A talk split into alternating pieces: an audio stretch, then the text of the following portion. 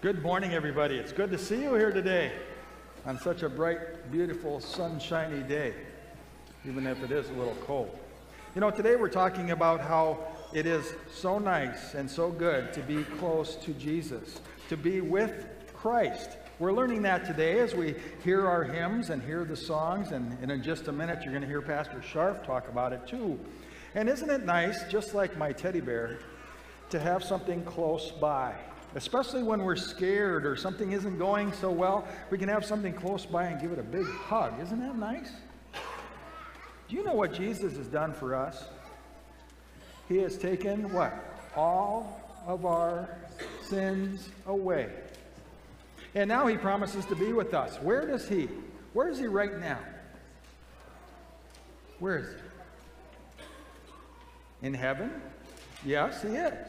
He's also right here, isn't he? He came there when you were baptized. He lives with you every day. He wants you to know that He's right close by. When you need to talk to Him, He's ready to listen. He'll listen to every word you have to say, and He'll listen to all of us at once if that's necessary.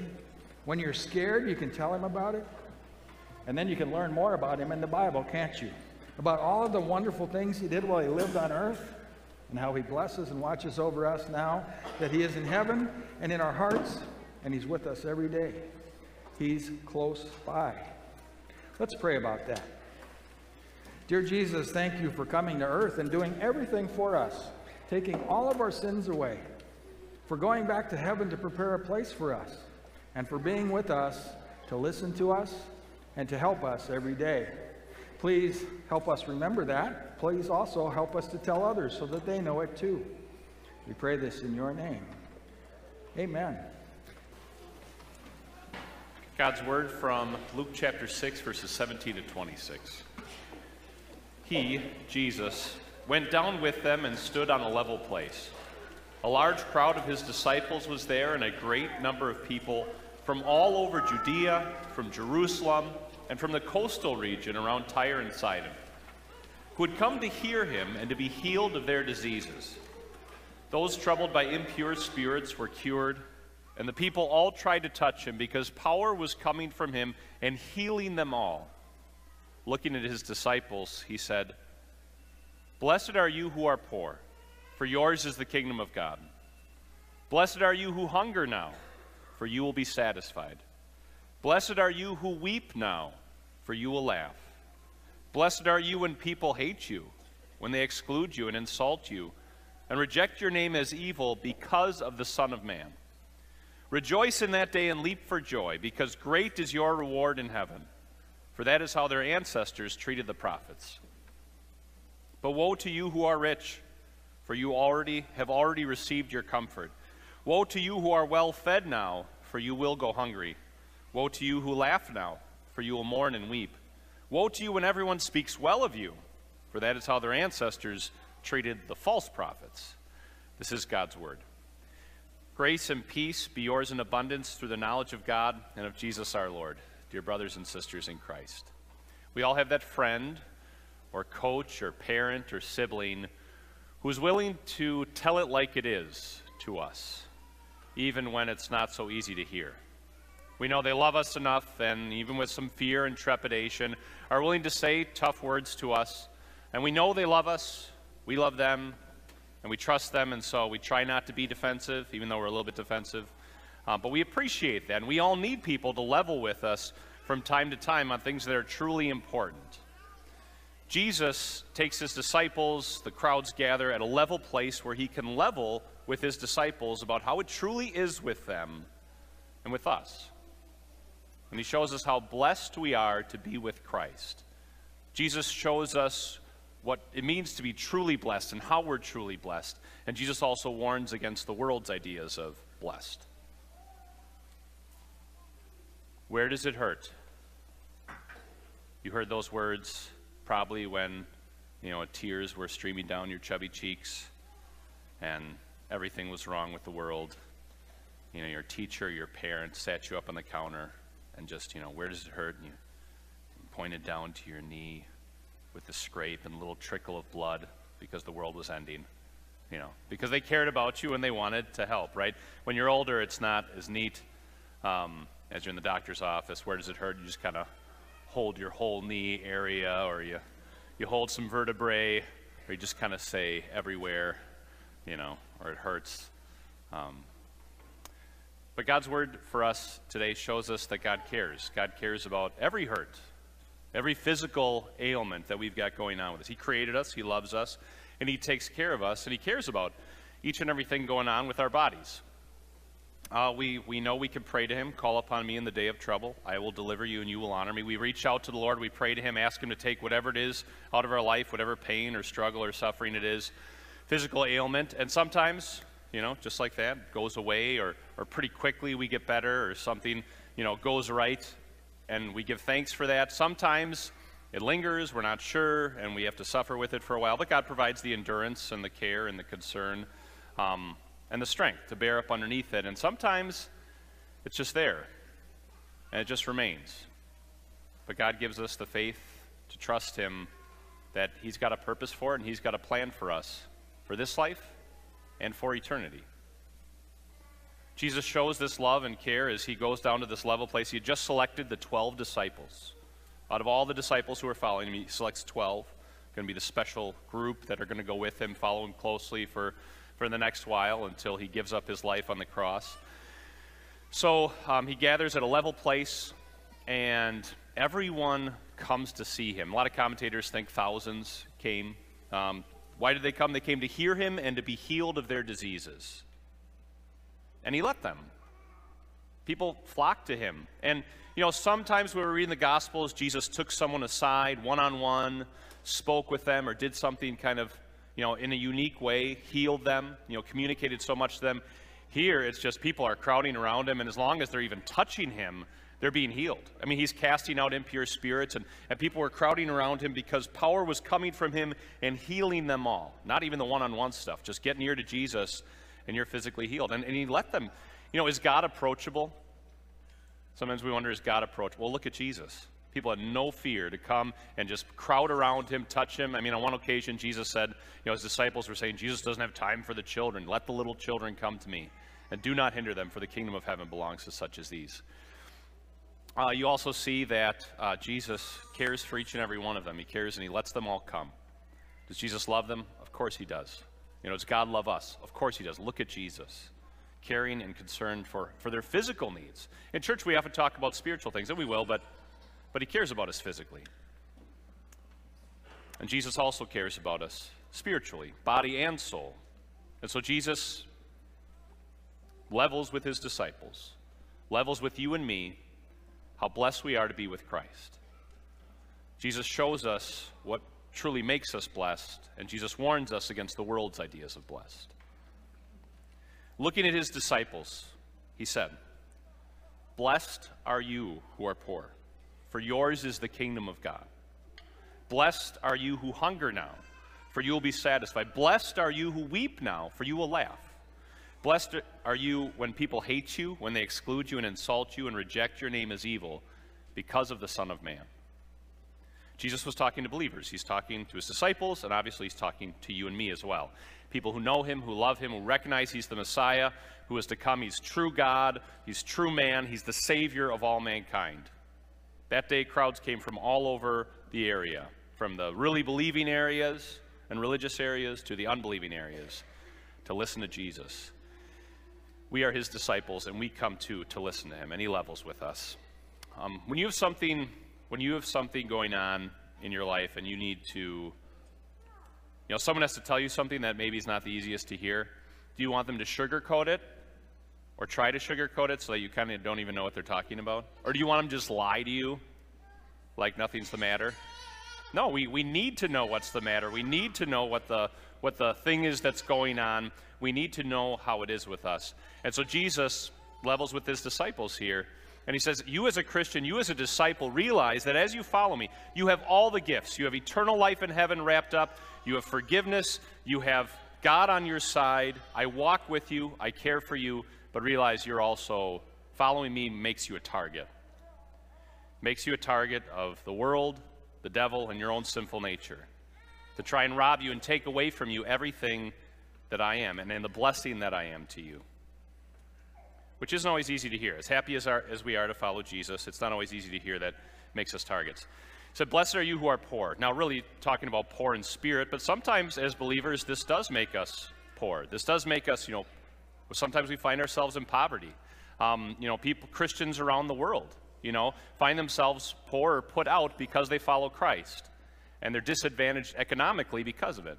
I mean, sometimes you could think of, you know, as we support the Lord's work or we give up on, give up things that others would run to uh, because we follow Christ or because we live a Christian life. You could consider that as well. Uh, blessed are those who mourn, you know, who we think differently as Christians. And there are things that bother us that don't bother other people. And that's difficult. Sometimes great mourning, whether it's a sin or something, the sin of this world, or the things we see on the news. Blessed are those who hunger. You know, that, that we are hungry, that sometimes we go without, or we go without things that, that other people have. And blessed are you when people persecute you, when they pick on you because of your faith, because you follow Jesus, because you hold his teachings, because you want to live a Christian life, and you want to follow his commands, to thank him for all he's done for us. When he says, Blessed are the poor, he's not setting a, a income limit for Christians. You know, you can make this much, and then after that, you're sinning right? No. There are Christians who have been known to be very wealthy. There are Christians who have been known to have been very poor economically.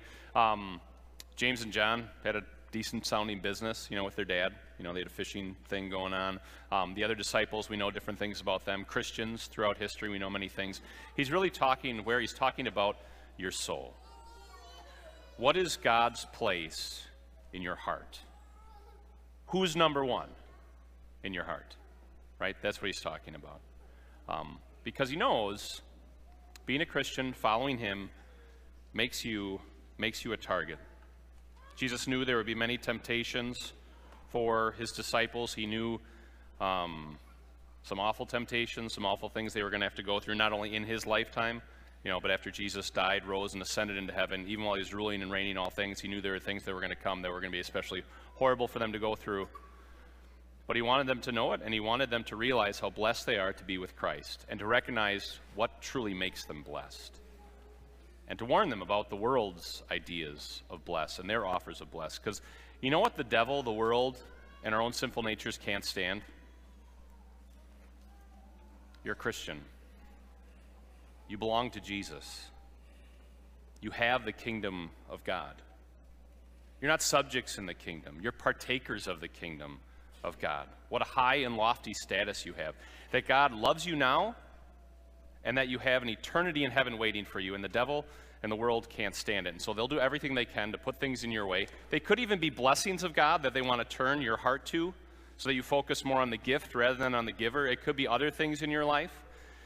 But the devil would like to throw those things in there so just to, you know, just to knock Jesus out of first place in your heart. And then just kind of down the list, you know, seek first his kingdom and his righteousness. Well, maybe we'll seek it second today or third today or fourth today, or maybe eventually just kick it to the curb and not worry about it anymore. You know, you think of the disciples that were before him, whom he loved, who trusted in him and followed him, who had been following him. And one of them was Judas who was highly respected among the disciples. What happened to Judas? Was it pride? Where he just went, I know all that. You know, I know all the scriptures. I, you know, I know Jesus who you are, but really I'm kind of moving past you. I've got things figured out on my own.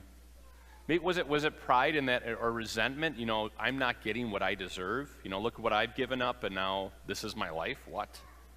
It's not what I signed up for. Or obviously greed, because he'd help himself to things from the money bag as the treasurer of the disciples. But somewhere along the line, you know, he was, he was entertaining these thoughts, entertaining these ideas, and the devil just finally pulled, pulled the bait that had been dangling, hooked his mouth, and, and dragged him away. So that Judas was lost. What is it that the, the devil, the world, and our own sinful nature uses in our lives, in your life? Is it pride? You know, I know all this. I've been confirmed. I know all this stuff already. You know, I could, I could tell you the commandments. I could recite passages. I don't really need this as much as other people do.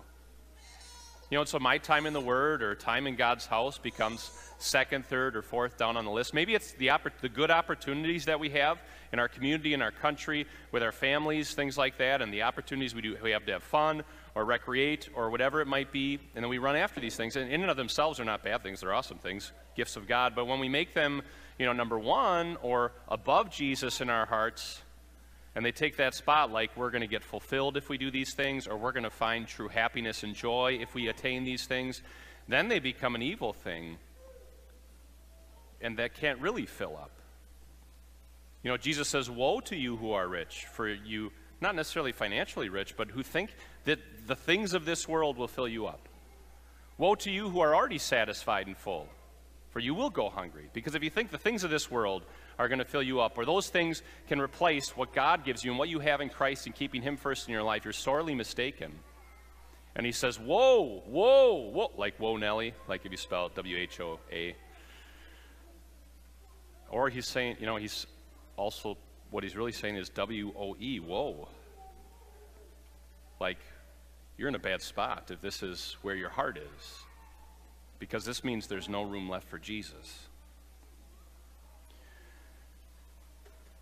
Jesus levels with them about, and with us, about what the world would put in the place of Jesus, what the world will try to, and how the world works to try and get at us.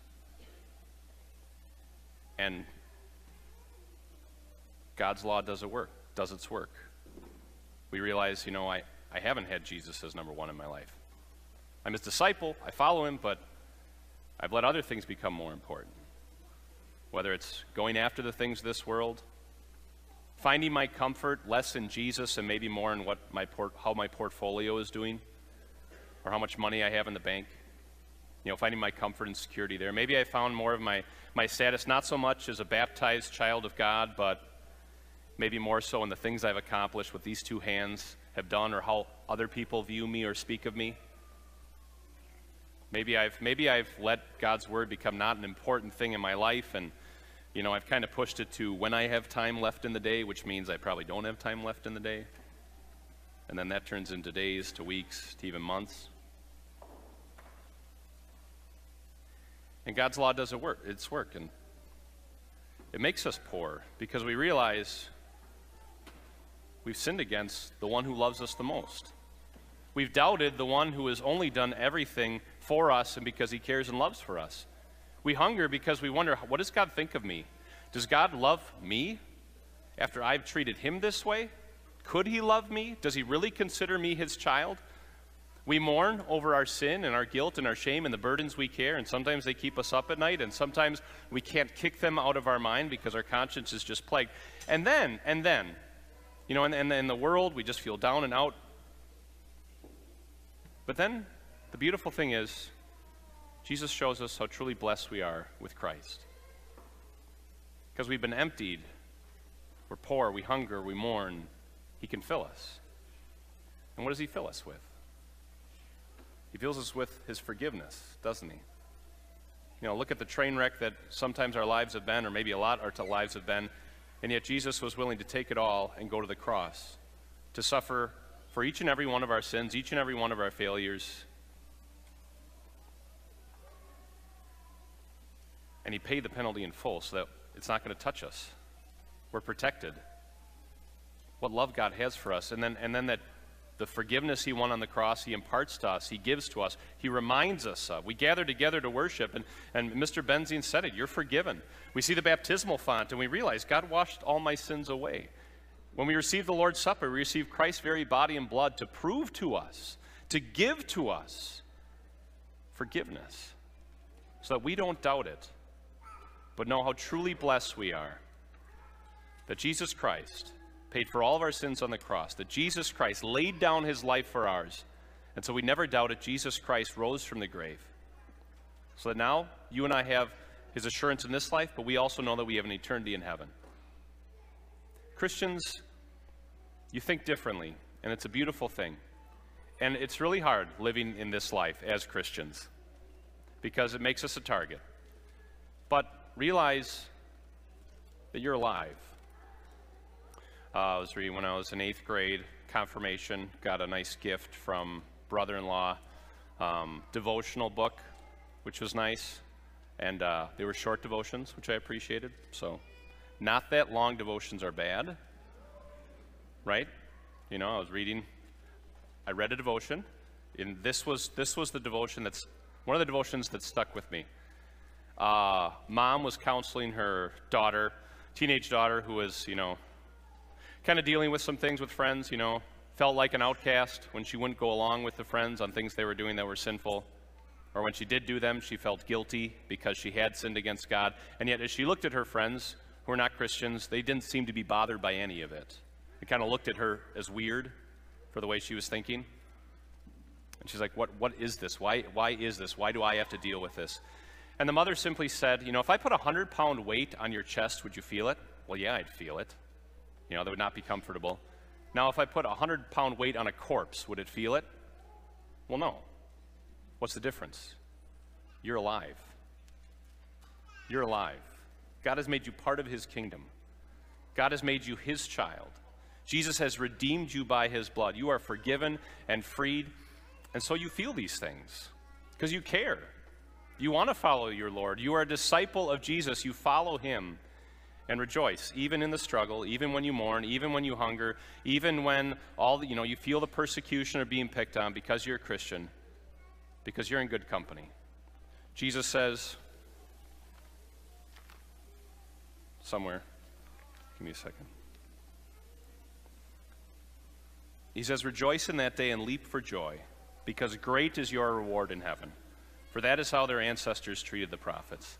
The world is always going to make you a target, but rejoice at who you are in Christ. You're partakers of his kingdom. You have the kingdom of Christ. You're not subjects, you're priests.